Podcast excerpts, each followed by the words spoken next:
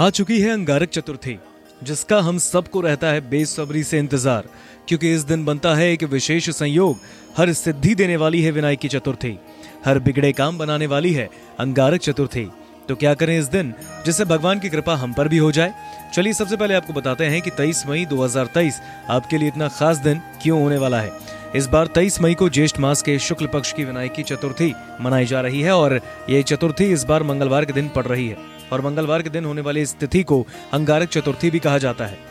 जिन लोगों की कुंडली में मंगल दोष है तो उन लोगों के लिए ये दिन बेहद खास होने वाला है, क्योंकि विनायक चतुर्थी के दिन मंगल देव आप पर जल्द प्रसन्न हो जाते हैं और मंगल देव को प्रसन्न करना हमारे लिए क्यों ज़रूरी है?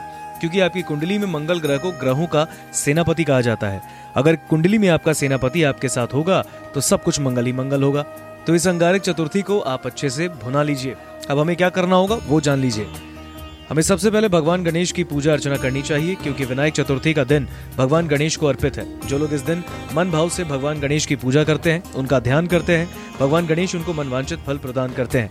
कहा जाता है कि अंगारक चतुर्थी वाले दिन व्रत रखने से उपासक को पूरे साल भर चतुर्थी का व्रत रखने के बराबर पुण्य की प्राप्ति होती है।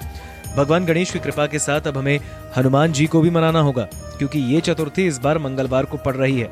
इसलिए इस दिन भगवान हनुमान जी की कृपा पाना हमारे लिए आसान हो जाता है। भगवान हनुमान के सामने दीपक जलाएँ, उनको चोला चढ़ाएँ और उनके सामने बैठकर सुंदरकांड या हनुमान चालीसा का पाठ करें। याद रहे कि इस दिन श्रद्धा भाव से की गई पूजा अर्चना आपके बड़े से बड़े बिगड़े काम बनाने में सक्षम है। मंगल दोष से युक्त व्यक्तियों को मंगल देव के मंदिर जाकर पूजा करनी चाहिए। अगर ऐसा संभव नहीं है तो फिर मंगल ग्रह की पूजा हमें शिवलिंग के रूप में करनी चाहिए।